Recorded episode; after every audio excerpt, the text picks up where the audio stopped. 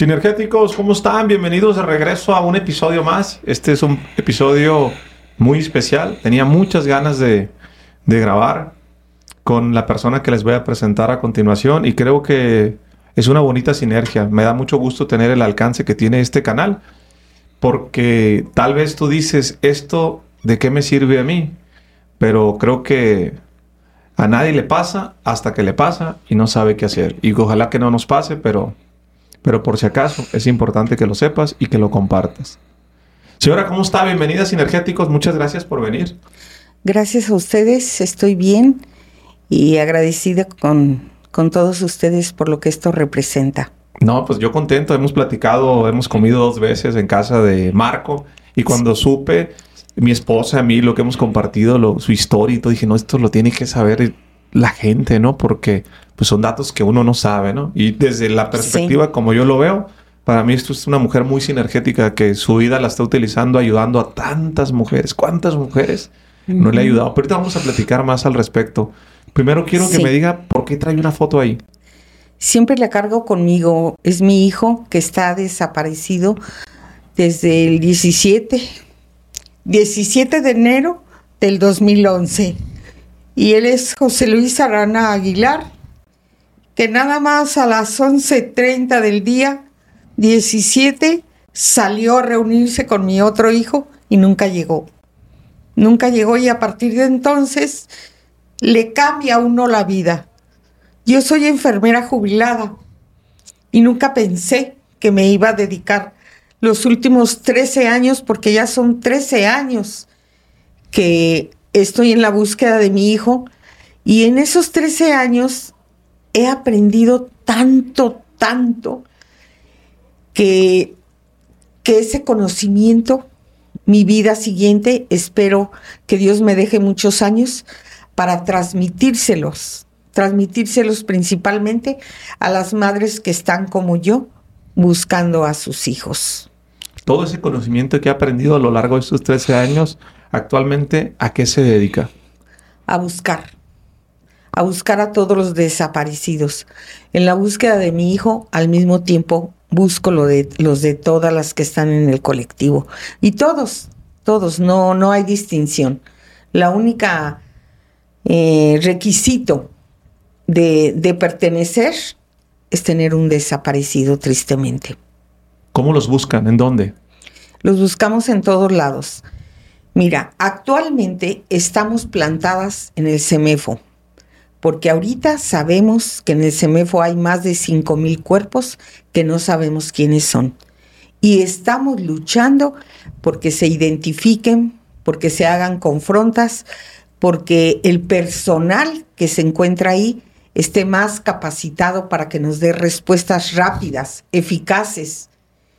Y esa es la lucha actual. Pero antes del CEMEFO, cuando Fundec nace, nos empezamos a unir en un parque, ahí en el Parque Rojo. Posteriormente, CEPAD, que es el Centro por la Paz, nos ofreció un espacio pequeño, pero para ese tiempo era suficiente, éramos treinta y tantas personas. Sin embargo, esto fue creciendo y creciendo y ocupábamos más espacios. La mayoría de la gente no tienen recursos económicos.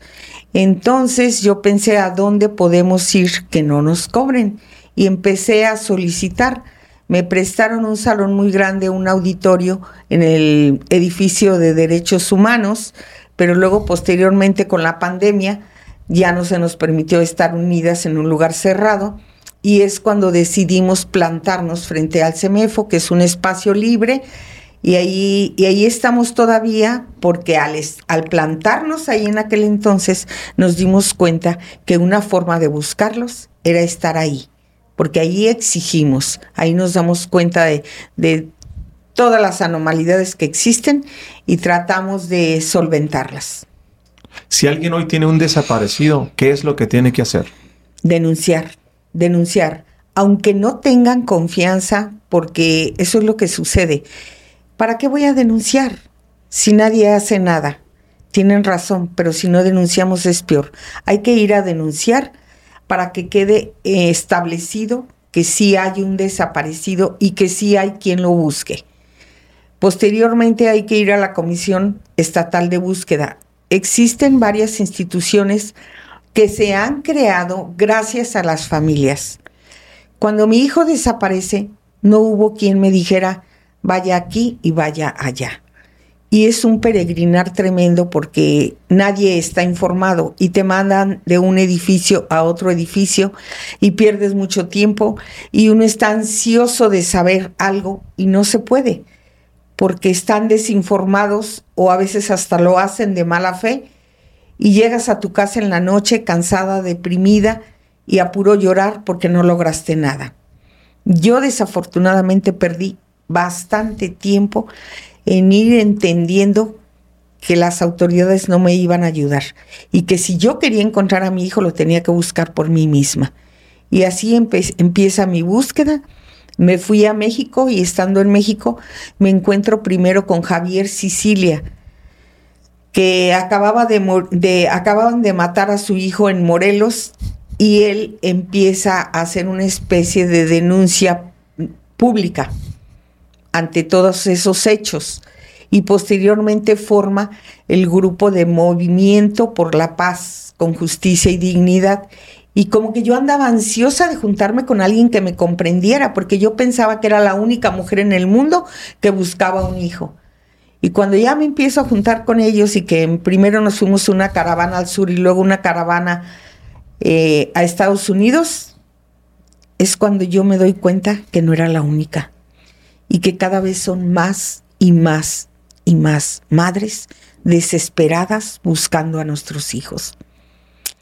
son noches interminables de no saber si comen, si duermen, si tienen frío, si tienen hambre y, no puedes dormir tú tampoco, porque yo no tenía calma de, de acostarme así muy a gusto con mi almohada pensando que mi hijo sabrá Dios dónde estaba.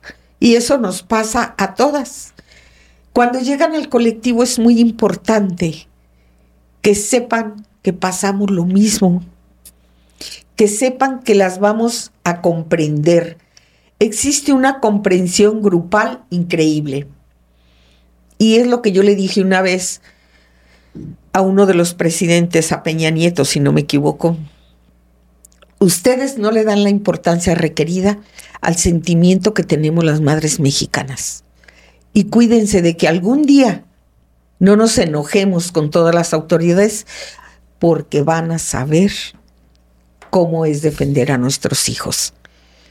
No creen que los podemos defender, no creen, nos han, eh, han omitido muchísimas cosas y ahorita en este gobierno actual considero que, que nos desprecian incluso, porque en este gobierno federal principalmente jamás nos han recibido como grupo al movimiento nacional de desaparecidos en México, porque existe un movimiento nacional, el cual lo, lo llenamos mujeres, grupos de todo el país. Hay de Monterrey, ¿Cuántas mujeres? Yo pienso que somos cerca de 100 mil mujeres. ¿100 mil mujeres con una persona desaparecida? Sí. Existen ciento, 153 mil desaparecidos en México.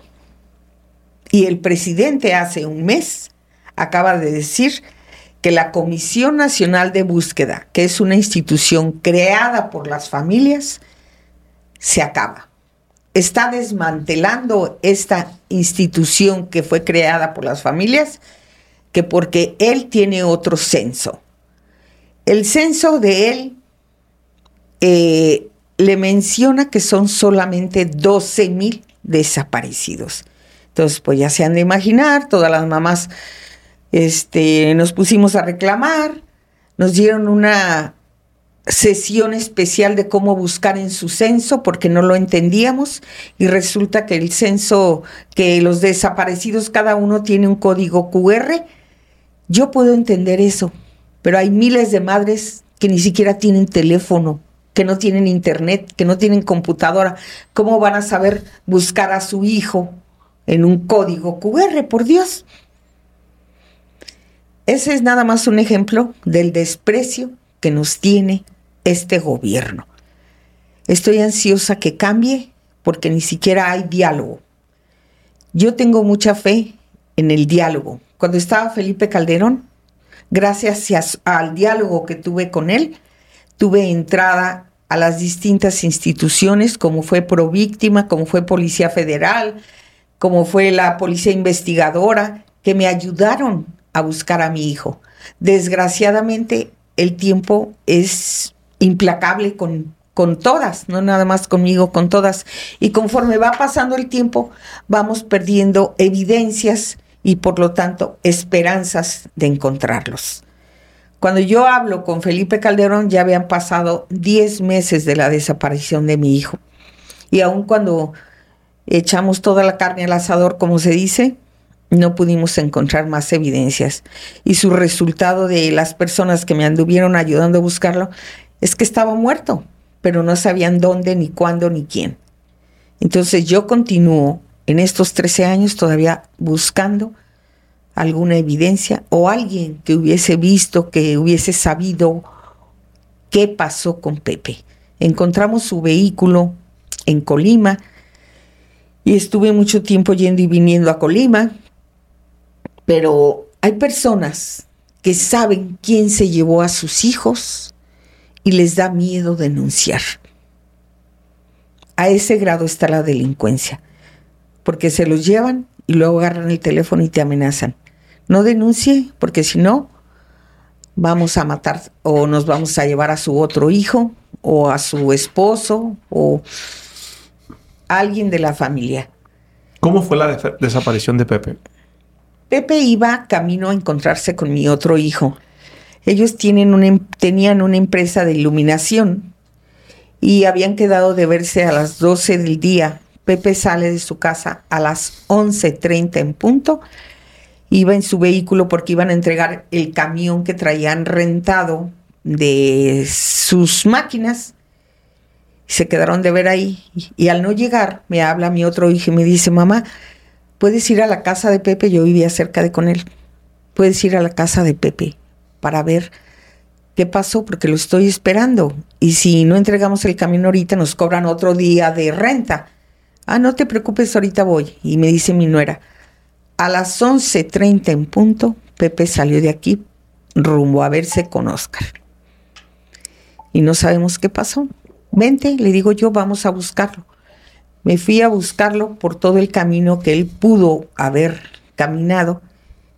Les preguntaba a la gente, ¿no vieron un accidente? ¿No vieron un, vehículo de estas características descompuesto? Nadie, nadie te dice nada. Con el tiempo encontré una señora que me dijo, yo sí vi, este, aquí en este crucero lo subieron a otro vehículo. Y entonces me dedico a pedir cámaras de un banco que estaba ahí cerca, de un monte de piedad, de una clínica del IMSS. Y después de que consigo todos los videos, ahí se ve claramente cómo lo sacan a punta de pistola de su vehículo y lo llevan a otro vehículo, a una camioneta blanca grande, BAM, y, y su vehículo se lo lleva a otra persona ahí yo veo que se lo llevan y pues ya nunca más supe de él. ¿No estaba metido en malos pasos? No, definitivamente. ¿Tenía una empresa de iluminación? Tenía su empresa de iluminación y traían muchos problemas porque en un mes antes les habían robado su camión con sus cosas. Entonces, si hubiera tenido dinero, era otra cosa, pero no tenían dinero. ¿Qué dice la investigación? ¿Por qué fue? Mm, no dice nada porque no han investigado. Así de fácil. No, no investigan. ¿Pero qué te dicen? ¿Has tenido contacto con expresidentes que has podido platicar, que has podido dialogar? ¿Qué te dicen? ¿No hay investigación? Eh, la investigación la hemos hecho nosotros, la familia. Y nosotros nos hemos dado cuenta que es nada más por por quítame estas pajas. Yo supongo, supongo, no me consta, supongo que a lo mejor fue algún problema de tránsito, de, que se haya pasado. No, no sé, no, no me lo explico, la verdad no. Porque mi hijo no era, no era violento, era, no se metía con nadie, no tenía amigos, tenía muchos, muchas personas conocidas, pero no tenía tiempo de hacer amistades. Estaba en el proceso, mi hijo tenía 34 años, estaba en el proceso de querer hacer un patrimonio para su familia, de tal suerte que, que su única vida, su única importancia en ese momento eran sus hijos, su familia y su empresa. Estaban saliendo adelante. Sí, dos pequeñitos que dejó de cuatro y dos años, que ahorita tienen 17 y 15 años y que viven fuera de aquí por seguridad. ¿Por qué por seguridad? Porque en el 2018, cuando empieza, no sé si todo el mundo se recuerde, el problema de los trailers, de los trailers de la muerte, cuando salieron del CEMEFO, trailers cargados de cuerpos llevaban, suponemos que a incinerar, la gente se empezó a dar cuenta de lo que llevaban ahí y pues nos, nos, este, ¿cómo se llaman? Pues nos enojamos y empezamos a manifestarnos, nos manifestamos todos porque nosotros ya estábamos enteradas de, de esa situación, de tanto cuerpo que había ahí. Entonces, logré una manifestación muy nutrida porque yo ya estaba en el movimiento nacional y pedí ayuda de todos los estados que vinieron a apoyarme y teníamos nuestra manifestación ahí y, me quisieron me quisieron dañar a mí. Al no poderme dañar a mí, pues lógicamente las amenazas empezaron con mi familia y por eso ya no viven aquí.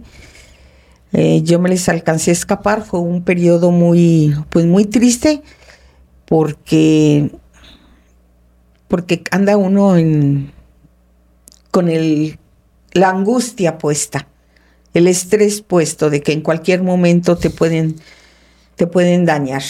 Al no poderme dañar, este, yo fui a la Ciudad de México a pedir ayuda en ese tiempo, bendito sea Dios, estaba yendo una comisión a la ONU, a, otros asuntos y aparte a, la, a lo que acaba de pasar del EPU, que es una, como que van a dar cuenta de seguridad y de muchos temas a la ONU y le toca a México. Y, y, les tocó ir en ese entonces a México y me mandaron a mí para que yo pudiera hacer mi denuncia ante los derechos humanos en la ONU. Y me fui. Me fui, gracias a Dios, puse mi denuncia y cuando me regresé, pues ya tenía, mataron a mi hermano.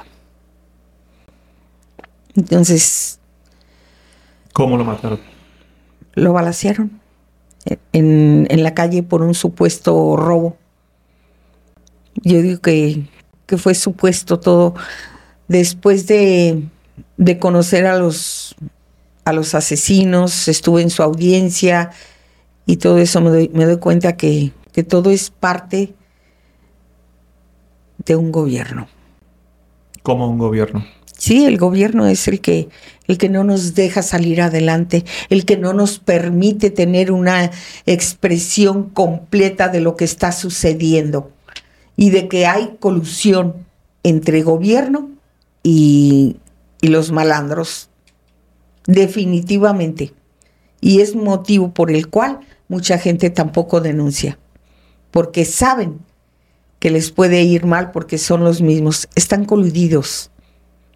El presidente sabe perfectamente, no nos vayamos lejos, todo el mundo sabemos que el presidente tiene apoyo, no fue con la mamá del Chapo, no fue a darle el pésame cuando a los hijos, cuando murió su mamá, cuando murió la señora hace poco. Recibe a todo el mundo, recibe a todos los malandros, pero a nosotros, a nosotros no nos recibe. ¿Qué les dicen? ¿Por qué no lo reciben? No más, no nos dejan ni entrar. Cada 10 de mayo hacemos una manifestación a nivel nacional, desde el Ángel de la Independencia hasta el Zócalo cada 10 de mayo he estado en este sexenio afuera de la puerta ahí por la calle Moneda y no me dejan acercar. No nada más yo, es un grupo de, de madres que exigimos que nos, que nos atienda para que sepa la verdad. No nos atiende. No nos ha atendido. Cuando dice la verdad, ¿a qué se refiere con la verdad? Pues que sepa que, que no, no es como él dice que hay 12 mil desaparecidos. Tenemos censos.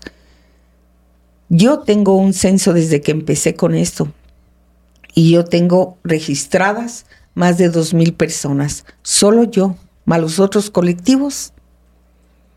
Aquí en Jalisco tenemos más de 15 mil desaparecidos. Solo en Jalisco. Solo en Jalisco. Jalisco es el estado número uno en desapariciones forzadas. Y por eso Jalisco tiene su fiscalía especializada, incluso tiene un centro de identificación humana que desde hace un año lo inauguró el presidente de palabra en su informe y ese centro de identificación aún no está trabajando. ¿Qué le diría a AMLO si lo tuviera de frente lo escuchara, la escuchara? Que debe de tener más conciencia y, ser más dedicado en el tema de la desaparición forzada. Principalmente porque no tiene información de primera mano, que nos debe de escuchar para que sepa lo que realmente está sucediendo, que es un problema muy grave para todo el país, las desapariciones, que estamos echando a los jóvenes, que es la carne de cañón para los delincuentes, porque sin él presume mucho su, su subida del salario mínimo. Sin embargo, hay tantos y tantos jóvenes que no tienen trabajo y que por no tener trabajo y no tener oportunidades, se van a trabajar con la delincuencia organizada. Y ahorita justamente platicaba con alguien que nos estamos, estamos en una etapa transgeneracional. Yo ya voy de salida, pero hay muchos jóvenes que ya están interesados en otros temas y nosotros tenemos que tener confianza. Principalmente me refiero a los temas de, como esto, todo muy moderno, la tecnología. Hace 13 años que Pepe desapareció, no había WhatsApp. No había los teléfonos inteligentes que hay ahora. Todo eso nos ha ayudado mucho. Entonces, todos estos jóvenes ya se, pienso que hasta se burlan cuando nosotros no podemos manejar un teléfono. Me han pues, me han hecho, dado muestras. Ah, ahorita lo busco en el Facebook, ta, ta, ta, ta, ta. Así. Todo eso nos ha llevado a encontrar a muchos pero no hay oportunidad para todos estos muchachos. Yo confío mucho en, los jóvenes, en su inteligencia, en su, su proceder. Y el presidente, nada más con darles unas para sus camiones, ¿cree que con eso tienen? No, necesitamos más universidades, más oportunidades en general de de todo lo que les puede proporcionar y no lo hace. Los está llevando. En las estadísticas que ustedes tienen, esos 150 mil desaparecidos y conoce a muchas mamás por es coordinadora de Familias Unidas por nuestros desaparecidos en Jalisco actualmente. A un desaparecido uno pensaría, ¿no? Uno que no sabe, hasta que yo la conocí, que he compartido la comida con usted y que he platicado, que te desaparecen a un hijo solamente si andan malos pasos. Si es oh, como decimos coloquialmente, malandrín. Si se anda en la maña. ¿No es así? Claro que no. Claro que no. No tienen, este, no respetan ni pelo ni color. La verdad. Se llevan a muchos. A la semana pasada llegó, ahí luego otra cosa. Pensábamos que nada más se llevaban a, de cierta edad. Teníamos un, un rango de 17 a 32 años. No, ahora se están llevando a gente más mayor. Eh, hay un señor que hace una semana llegó devastado porque tiene a su esposa muy enferma, porque se llevaron a sus dos hijos. Entonces yo voy a buscarlos. ¿Me permiten unirme con ustedes? Porque la mayoría somos mujeres. Sí, adelante. Uno de sus hijos es soldador y el otro hijo era mecánico y se los llevaron a los dos. ¿Y para qué se los llevan? Puede pensar uno, ¿verdad? Si los muchachos, los señores eran muy buenas personas. Sí. Se los llevan porque necesitan gente como ellos para hacerles sus vehículos en la delincuencia, sobre soldar sus tanques esos que tienen, arreglarles sus carros. Para todo eso se los llevan. Y obviamente los amenazan con hacerles algo a, a sus padres o a sus hijos, a sus esposas y no saben qué hacer. Nosotros, nuestro trabajo es, hay que poner la denuncia, hay que ir a la comisión de búsqueda, hay que retitearlos, hay que ir a todos los hospitales y principalmente la delincuencia trabaja en una zona y se les llama la plaza de la colonia X, la plaza de la otra colonia. Entonces tratamos de buscarlos en la misma colonia que desaparece, porque es donde puede aparecer o incluso en las mismas plazas tener sus fosas clandestinas, porque eso también ya es ya es moda de que cada quien tiene que tener sus fosas y es ¿Qué es una fosa clandestina? Donde entierran sus Muchos se los llevan, los matan y los entierran clandestinamente escondidos. Aunque nos hemos encontrado en los panteones, por eso tenemos también una ley. Una ley que nosotras, sin saber nada, empezamos a litigar junto con los diputados, con gente que nos enseñó cómo, y en esa ley ya establece que las fosas clandestinas están las fosas comunes, perdón, están prohibidas, porque las fosas comunes de los panteones se estaban utilizando para la delincuencia, porque nada más llegaban y ¡zas! Ahí los ponían a todos. Y aparte tienen fosas clandestinas, que en el cerro, en donde hay muchos lugares, México es muy extenso, y hay muchos lugares en donde hemos encontrado fosas clandestinas. La última en la que estuvimos trabajando, bien trabajada, fue aquí cerca en Tlajomulco, en San Lucas Evangelista. Esa fue la última. ¿Qué es trabajada? Trabajada, nos llegan denuncias anónimas que alguien vio lo que quieras en tal lugar. Entonces vamos con un georradar tenemos, para eso es la comisión de búsqueda, nos proporciona todo lo necesario para buscar, ¿verdad? Llevamos georradar, llevamos dron y llevamos picos, palas y empiezan a escarbar y ya cuando perros y cuando da positivo, pues a ver, en este cuadrante se trabaja por cuadrantes, en este cuadrante vamos a ver empezando aquí, luego otro y otro y así y se sacaron cerca de 100 cuerpos humanos ahí. 100 cuerpos. Sí. ¿Puro hueso? De todo. Generalmente nos los están dejando en bolsas y ahorita tienen la horrible costumbre o, o moda o no sé cómo llamarle, que nos los dejan en pedazos. Cabezas, brazos, torso. Es horrible, es horrible. Eh, estuve enferma un tiempo, como 15 días sin dormir.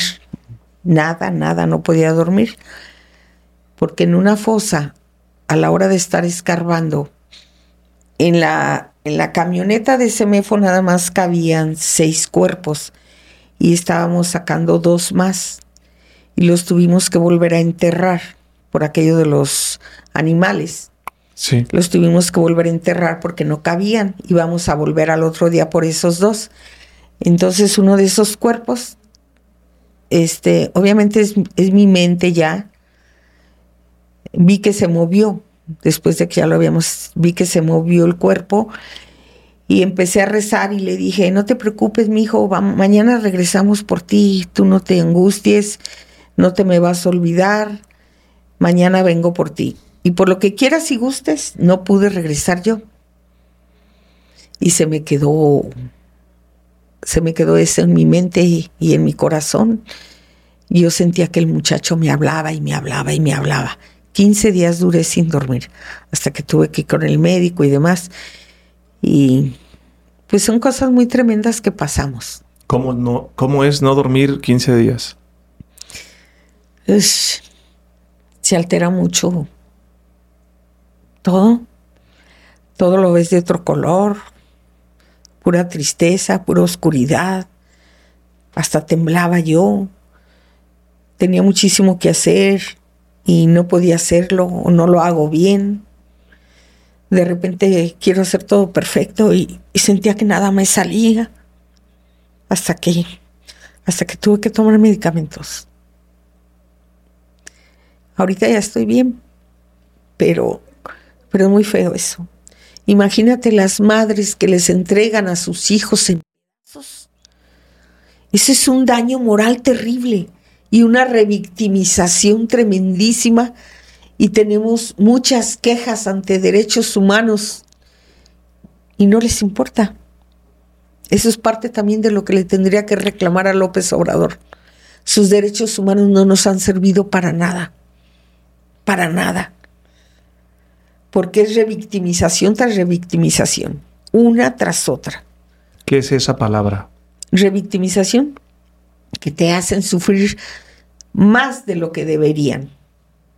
Si tú ya tienes solucionado, si ya encontraste a tu hijo, aunque sea en pedazos, todavía te lo pierden adentro del CEMEFO. A ver, es que es todo un proceso. En el 2015, eh, yo soy enfermera de profesión, en el 2015 me puse a estudiar eh, identificación de personas y genética. Ahí en el, en el CEMEFO hay cursos. Después de estudiar eso, me siento con más... Mm, pues, ¿Herramientas? para, para, para identificar. Entonces les empiezo a decir a mis compañeras del colectivo, a la hora que tú buscas a tu hijo, si lo encuentras con este número, porque al principio es un número, ¿verdad? No tenemos un nombre. Si lo encuentras con este número, básate en esta misma numeración para encontrar las otras partes. Si la cabeza es el 633, pues a lo mejor el torso puede ser el 634, porque a la hora de que van sacando las partes o van teniendo las partes y conforman el cuerpo, los peritos van poniéndole un número y un cincho, un ID le llamamos, y pues hay que buscar todos esos. Por fin, después de que yo les enseño a buscarla, ellas se pasan, lo buscan, lo encuentran y ya que lo tienen, no, pues sí, ahora hay que hacer toda la tramitología ante fiscalía para que se lo puedan entregar.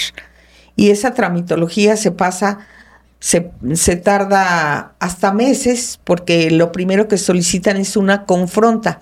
La confronta es este, saber si de verdad ese es su hijo y la confronta no sale, todavía se tarda. Oye, pero si es mi hijo, tengo fotos. Les he recomendado que tengan fotos de los tatuajes, que tengan fotos de, por ejemplo, si tuvieron un accidente y tuvieron placas, si tiene placas, tornillos, características de los cuerpos, hay que llevárselas al Ministerio Público, al médico del CEMEFO para que facilite la rápida entrega. Yo lo que sí te aseguro es que si algún día yo supiera que mi hijo está ahí, no iban a pasar 24 horas sin que yo no lo recuperara. Pero son otras cosas, otras cosas muy diferentes y que la gente del CEMEFO abusa del poco conocimiento que tiene la mayoría de las señoras que reclaman a sus hijos. Y de repente, cuando tú ya tenías todo tu cuerpo, falta la pierna. Ah, pues hay que buscarla. Y no aparece. O falta la cabeza y no aparece y no sabemos qué pasó. Imagínate, se han entregado partes nada más de que la gente se enfada de que no aparece y no aparece. Cuando estaba completo. Cuando estaba completo. Así es. Así de mal está el Instituto Jalisciense de Ciencias Forenses. Y que al principio que llegó este gobierno se presumió de un, mm, de un presupuesto oneroso. En su vida ha tenido el instituto un presupuesto como lo tiene ahorita. Así lo dijo el gobernador. Pero yo en casi seis años lo he visto eso. Ahí haces plantón todo el tiempo. Todo el tiempo ahí estamos. Todo el tiempo. Los martes tenemos reunión Eh, soy, yo soy muy católica y procuro que la gente que llega al colectivo crea en Dios, que se agarren de la mano de la Virgen, que sepan que la oración y todas unidas lo vamos a lograr. Rezamos ahí afuera del CEMEFO. Este, gracias a las donaciones del ayuntamiento y de gente buena que nos apoya, tuvimos ya una, tenemos una capilla, tenemos una virgen, rezamos cada ocho días los martes a las doce. Y aparte hemos puesto, tomamos nosotros, fuimos las que tomamos la glorieta de los niños héroes, ahora es glorieta de los desaparecidos. Y cada que ponemos un mosaico con la foto de alguien, rezamos. Y los días dos de cada mes tratamos de unirnos con todos los colectivos a rezar el rosario. Y, yo pienso que eso nos da consuelo, nos da fuerza para seguir adelante. Obviamente también como colectivo las respeto a las señoras, porque yo recuerdo muy bien en la época herodiana, cuando Esther o Raquel, no me acuerdo cuál de ellas dos, cuando mandan matar a todos los primogénitos y se oye los lamentos y todas quieren llorar juntas y llegan a la casa de una de ellas y le dicen, vente, vamos a llorar juntas y les da la puerta en las narices y dice, yo quiero llorar sola. Y yo me acuerdo perfecto de eso.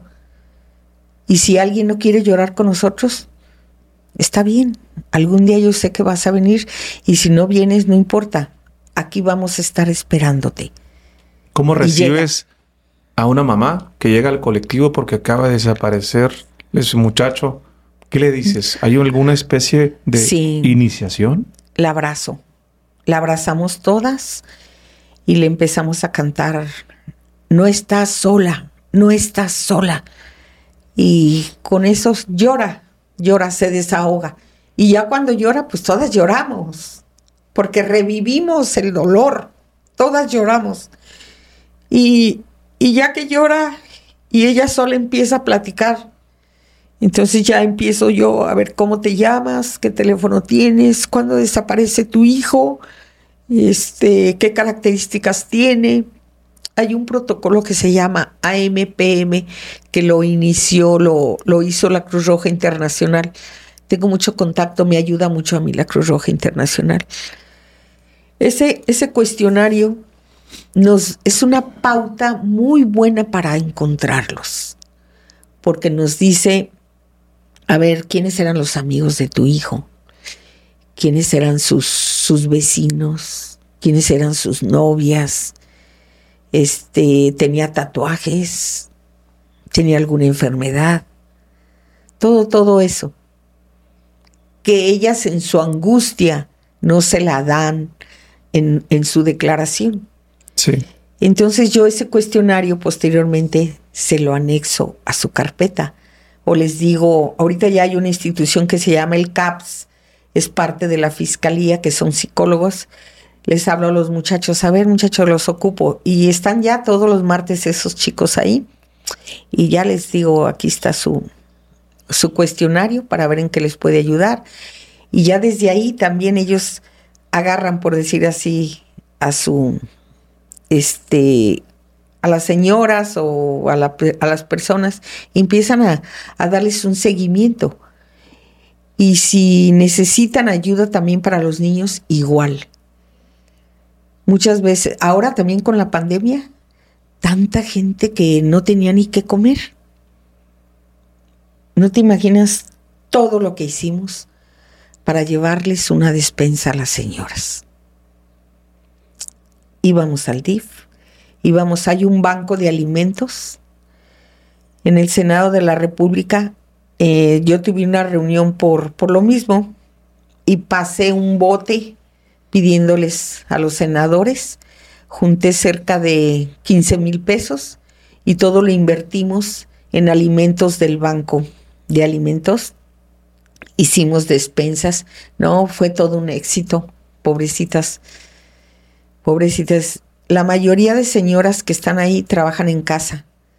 Y a la mayoría de señoras así las despidieron de sus casas en las pandemias, de sus trabajos, ¿verdad? Y eso es nada más un ejemplo de las fábricas, a cuánta gente no mandaron a descansar. Y nosotros, todo el mundo se enfermaba. Ahí en el CEMEFO, no, pues no vino el genetista o no vino la de búsqueda. Y nosotras no. Duramos 15 días en casa de campañas ahí, con frío, con hambre no, porque la gente, es, hay todavía mucha gente buena. Nunca se me va a olvidar un señor que pasaba corriendo así en las mañanas, iba al cerrito de ahí cercas, iba y venía, y un día se acerca y me dice, ¿acepta que le traiga unos tamalitos? Sí, cómo no, señor. Pero llegó con una tina de tamales y ollas de atole. No, no. Y así como él, este, nos llevaban galones de leche, pan. Hambre no sufrimos. Pero luego también que vamos viendo las ratas en las noches, puño de ratas, Madre Santísima, lo que no se imaginan, nos imaginábamos.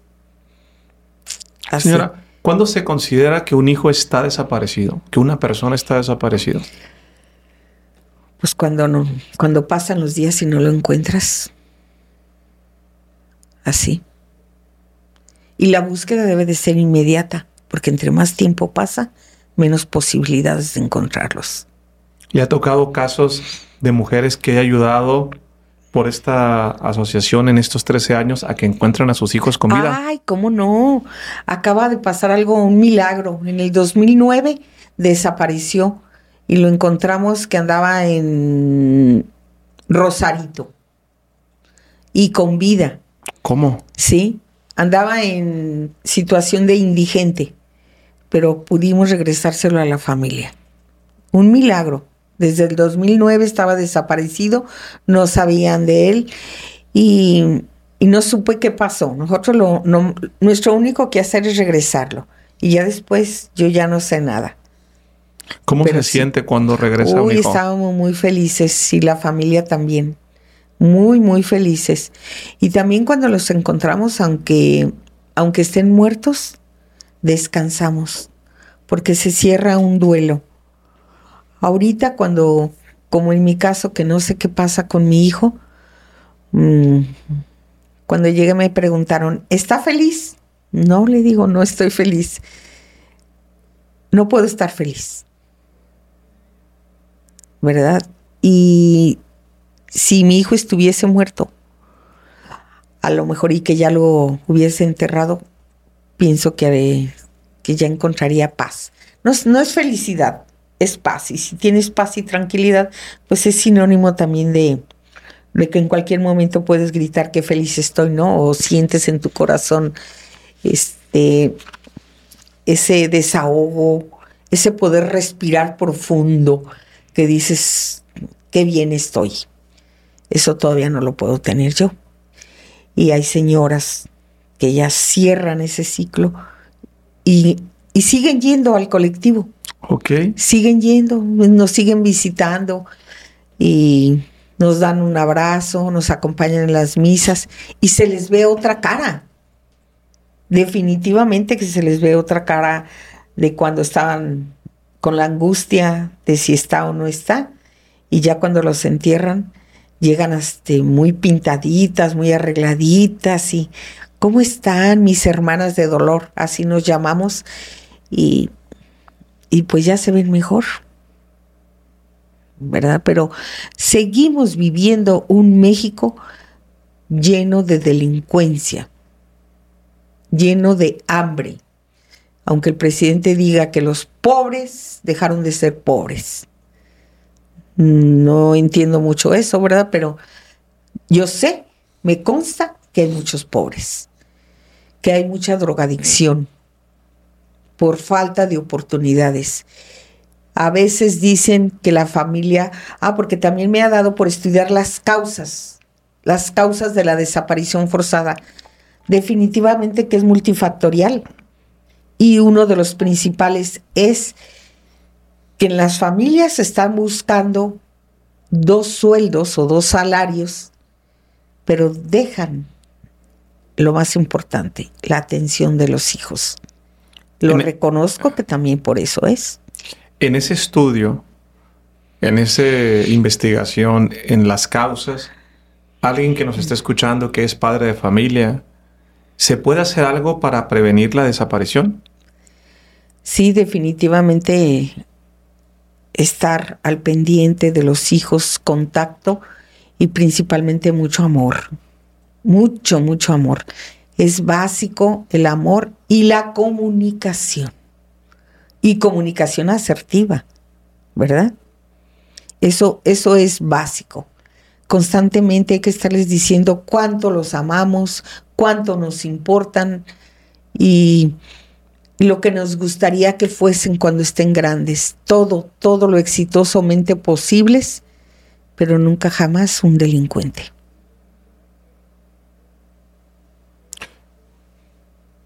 ¿Cómo crees que está tu hijo ahora actualmente?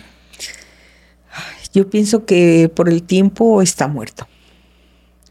Y porque también eh, mi hijo lo considero una persona sumamente inteligente y que si estuviese vivo y bien, ya me hubiera mandado una señal, aunque sea de dónde está y cómo está. Por eso creo que está muerto. Si piensas que está muerto, ¿por qué no lo entierras en tu corazón y cierras Oh. ese luto para tener más paz y tranquilidad? Pero no tengo certeza de que está muerto. Mientras no tenga la certeza, no puedo. Y no me cansaré de buscarlo. De saber cuando menos qué pasó. Es que es, es un suplicio. No saber qué pasó siquiera. ¿Por qué se lo llevaron? ¿Qué les hizo? ¿A dónde se lo llevaron? ¿O de qué se trataba? Eso es, es horrible. Y en las noches tengo su foto ahí.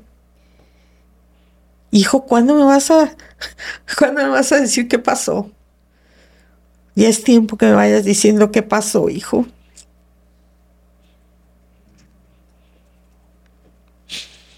¿Qué le pides a Dios? Que me dejes saber qué pasó antes de morirme. No me quiero morir con esta angustia, aunque me dicen, allá te lo vas a encontrar. Yo no estoy segura si hay una allá. No sé. Y tengo fe en la Virgen, en Dios, pero seguramente que no es, no es una, una fe completa, porque a veces dudo, dudo como, supongo como cualquier ser humano, ¿no? ¿Qué recuerdos tienes de Pepe? ¿Cómo recuerdas a tu hijo? Oh, y los mejores. Los mejores, mira. Era el de en medio. Te fijas, ahora todavía ya digo era. Antes no me atrevía a decir era. El de en medio, el que mantenía la paz en nosotros dos. El que llegaba todo el tiempo y me saludaba y me decía, ¿qué vamos a desayunar? Y desayunábamos. Luego ya se iba a su trabajo. Le gustaba mucho andar en bicicleta, jugar voleibol. Cuando ya tenía sus hijitos, mm, siempre estaba muy al pendiente. Les le gustaba bañarlos a él. Le encantaba bañarlos. El niño más chiquito lloraba mucho cuando lo bañaba y le decía, te tiene que gustar el agua. Y hasta que le gustó el agua. Y quería mucho también a su esposa. Mm, Era una relación muy bonita, eran amigos, no nada más esposos, eran amigos. Muy bonito todo. ¿Cómo afronta su esposa, sus hijos, la desaparición de su no, papá? pobrecita. Eh, principalmente porque se tuvo que ir a vivir a otro lado. El primer año que, que pasó esto, estuvimos viviendo juntas porque yo le dije, tú te vas a dedicar exclusivamente a cuidar a los niños, que no sientan que los dejó su papá y los dejó la mamá. Permanece tú con ellos. Y yo me voy a dedicar exclusivamente a buscar a Pepe. Entonces ella se quedó a vivir conmigo. Eh, yo me quedé sin casa ese tiempo porque pues tuve que vender mi casa. para poder tener dinero para buscar a mi hijo, porque para todo se ocupa dinero. Y gracias a Dios que tenía la casa, ¿verdad? Y este, y rentamos una casa ella y yo. Llevaba a los niños a una guardería para que se distrajeran, los llevábamos a natación y, y al año me dijo, creo que ya me tengo que ir a trabajar, tengo que enfrentar. Y por más que yo le tuviera que dar dinero, era importante que ella hiciera su vida. Y ahora, pues ahora están en México. Ya dije. Bueno. ¿Alguna vez? Es muy grande México. ¿Alguna vez has sentido, tú que crees en Dios, que eres espiritual,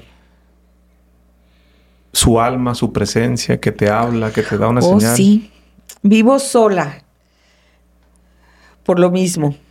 Y, y seguido que estoy en la noche, ¿no te da miedo estar sola? Jamás, jamás me ha dado miedo.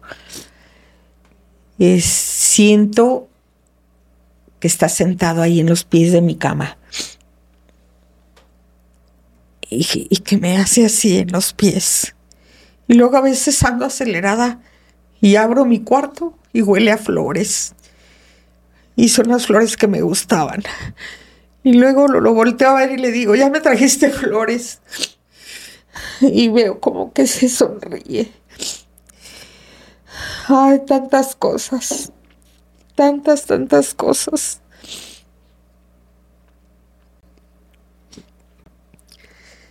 Espero saber qué pasó, definitivamente. Espero saber algún día qué pasó. Y a lo mejor por eso hago, hago mis días chiquitos con tanto que hacer.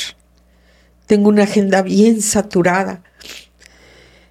Ahorita quisiera ir a la Ciudad de México porque hay una manifestación por lo mismo del censo. Y no he podido ir, pero, pero voy a ir. Y aparte están poniendo un muro ahí fuera en el zócalo un muro con las fotos de todos si quiero ir a poner la foto de mi hijo.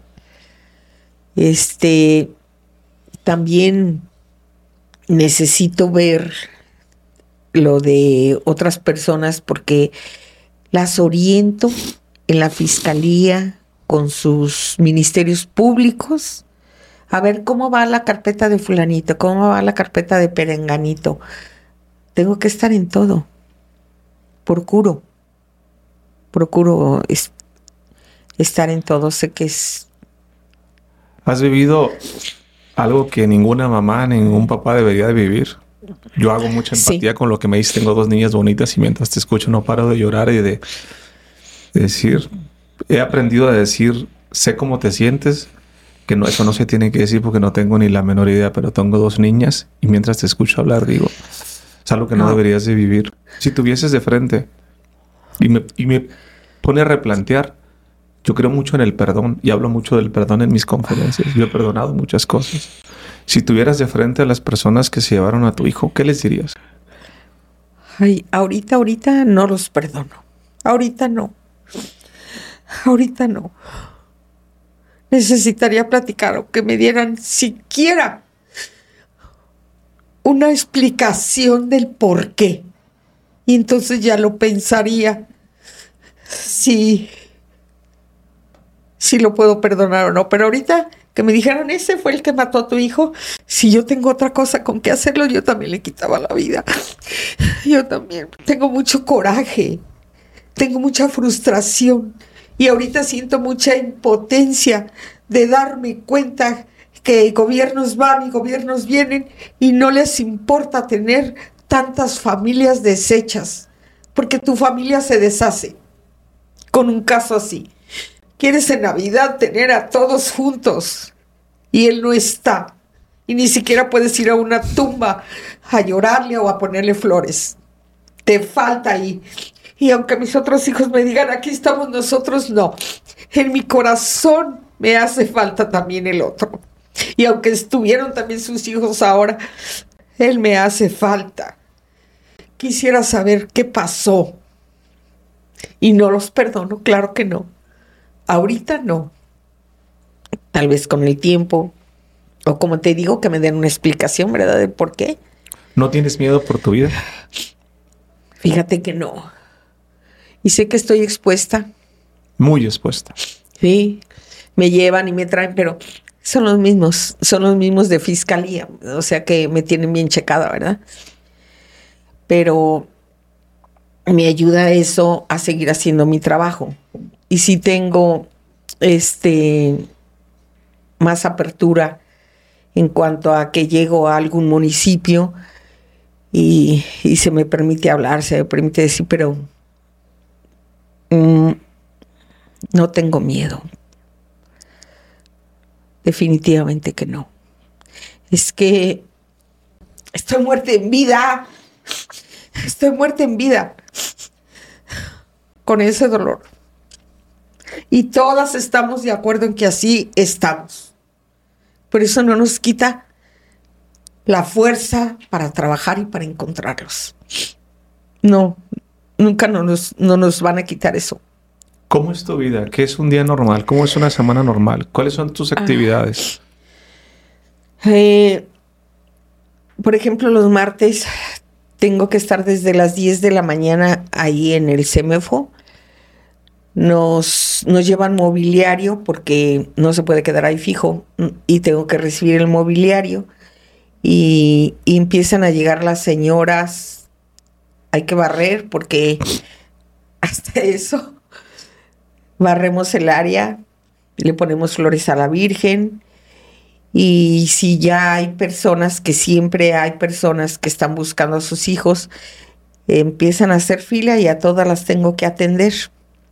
Este martes pasado atendí a seis señoras y, y todos los martes llegan gente nueva. Todos los martes. Y no entiendo cómo dicen que ya no hay desaparecidos o que no puede ser, no puede ser la realidad es otra. Entonces las atiendo. Eh, la que necesita mandarse adentro a búsqueda para revisión de ID, tengo una señora que me ayuda en eso y hay otra que se le está retrasando que la funeraria no le entregan los papeles, a ver, voy a a esta señora, métete para ver qué pasa con la funeraria a ver esta otra señora que, no le han dado sus, sus gastos, que, que, viene de tal pueblito y que hay que hablarle a la comisión de víctimas para que le pague para su camión. Y a veces yo les doy a las señoras y me da mucho gusto, la verdad. Pero es obligación de la comisión de víctimas pagarles el transporte. Hay mucha gente que viene de los municipios cercanos y les tienen que pagar. Y este, y principalmente orientar. A veces tenemos juntas, como lo más reciente fue la junta que tuvimos con un experto eh, en, el, en el registro que hizo el presidente, explicarles cómo buscar a sus hijos. Los pueden buscar en un ciber, la que no tenga forma, aquí les van a dar los datos y aquí les van a dar su registro, ese su QR, de esto, el otro, todo eso tuvimos una reunión. Yo le pido el, auditorio al de la comisión de búsqueda y luego yo consigo al que nos va a explicar y, y así tengo que estar consiguiendo todo. Y el teléfono que no para, que ahorita porque lo apagué, pero no para. Y este, ya como a las seis de la tarde ya voy llegando a mi casa. Seguido también comemos juntas varias señoras que, vemos que alguien está muy triste. La otra vez tuve que ir al hospital civil a pedir el favor de que atendieran en urgencias una señora que traía un ataque de apendicitis. Pues todo lo que va saliendo. Ahorita estoy pendiente, muy pendiente que tengo que estar del teléfono porque me acaban de nombrar es ganadora del premio del rey, del rey de España. Y, voy a ir, voy a ir a recibirlo. Me dijeron que enero, febrero o marzo, en el primer trimestre de este año, se me iba a entregar. Me han dado muchos reconocimientos, yo así le llamo, dicen el premio, el premio este, el premio este otro. Para mí no es premio, nomás es como reconocimiento a mi trabajo, ¿verdad?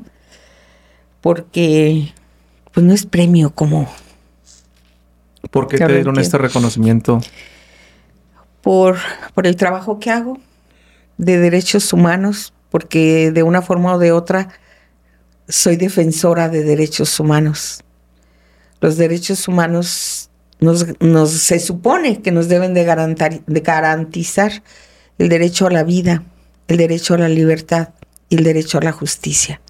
Son los primeritos y son los que más nos atropellan. Y yo no sabía qué eran los derechos humanos hasta que me acerqué a los derechos humanos y ya me explicaron y que me puse a estudiar.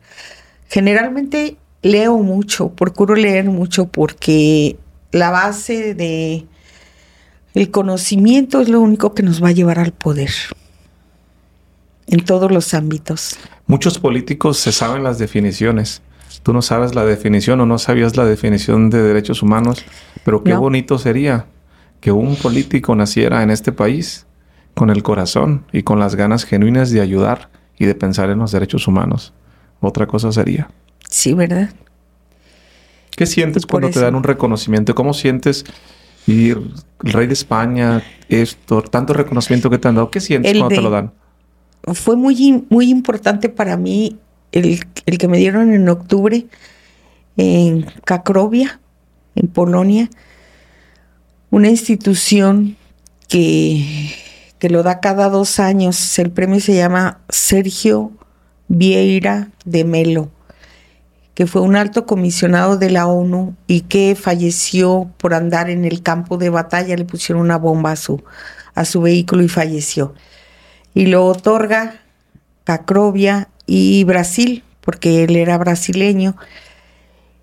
Y este, y fue una, no fue que me llamaron y me dijeron, Guadalupe Aguilar es la ganadora de esto, no. Eh, fue una convocatoria nada más. Y yo llego a la convocatoria y me, explican, usted no lo único que tiene que hacer es decir qué hace. Y yo llevé los documentos y, y pues mi relativa, perdón, ¿cómo se llama eso? ¿Tu narrativa? ¿Tu discurso? Narrativa mi narrativa y, un video de lo que hago. Y este, entras a la convocatoria. Y cuando yo terminé de hablar y que terminó el video, terminé llorando porque, porque estaba muy emocionada. Muy emocionada porque toda la gente se empezó a poner de pie y me aplaudieron. Y yo sentía ahí unas emociones muy encontradas porque yo decía, es que yo no merezco este aplauso, yo no merezco esto.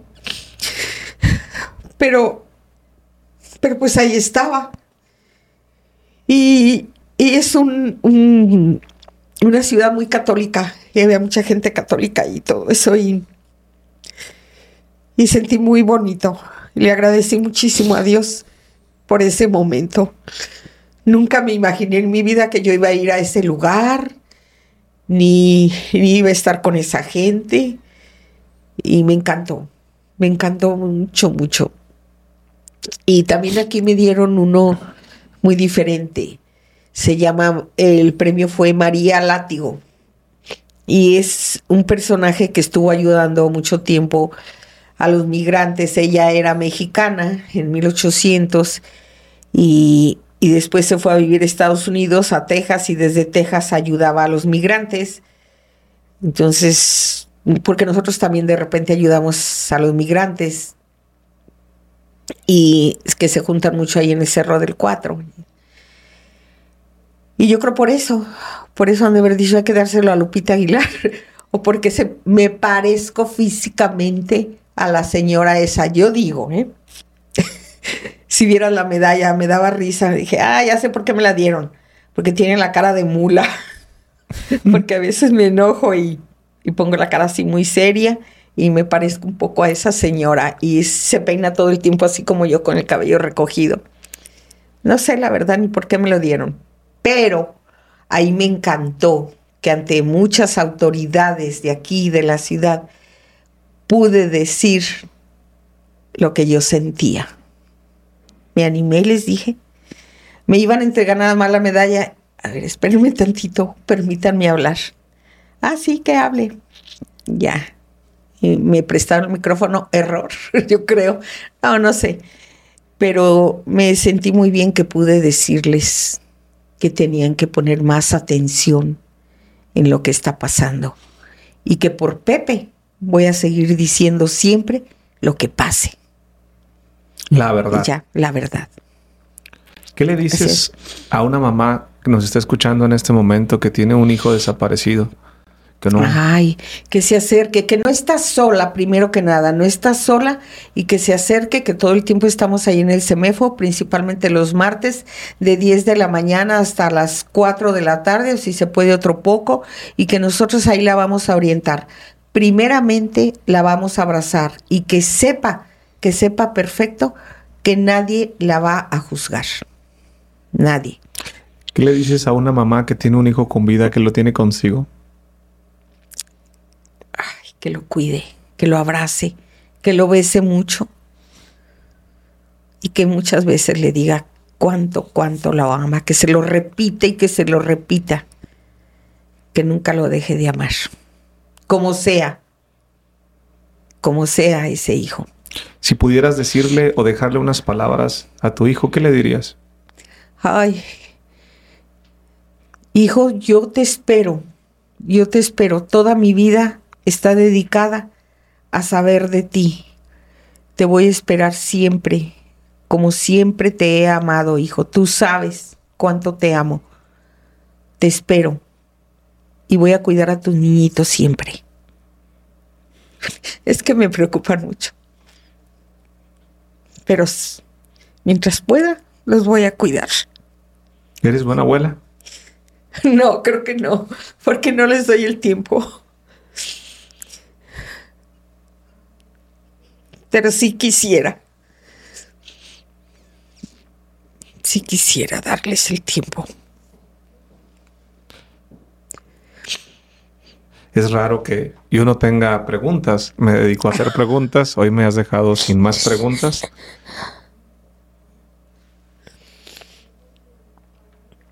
Es que es muy tremendo esto. Muy, muy, muy triste. Están acabando con una generación. Estos... No comprendo, no comprendo. Están muy... Se les ha ido lo humano a los delincuentes. He estado presente en alguna manifestación con letreros que les pido misericordia.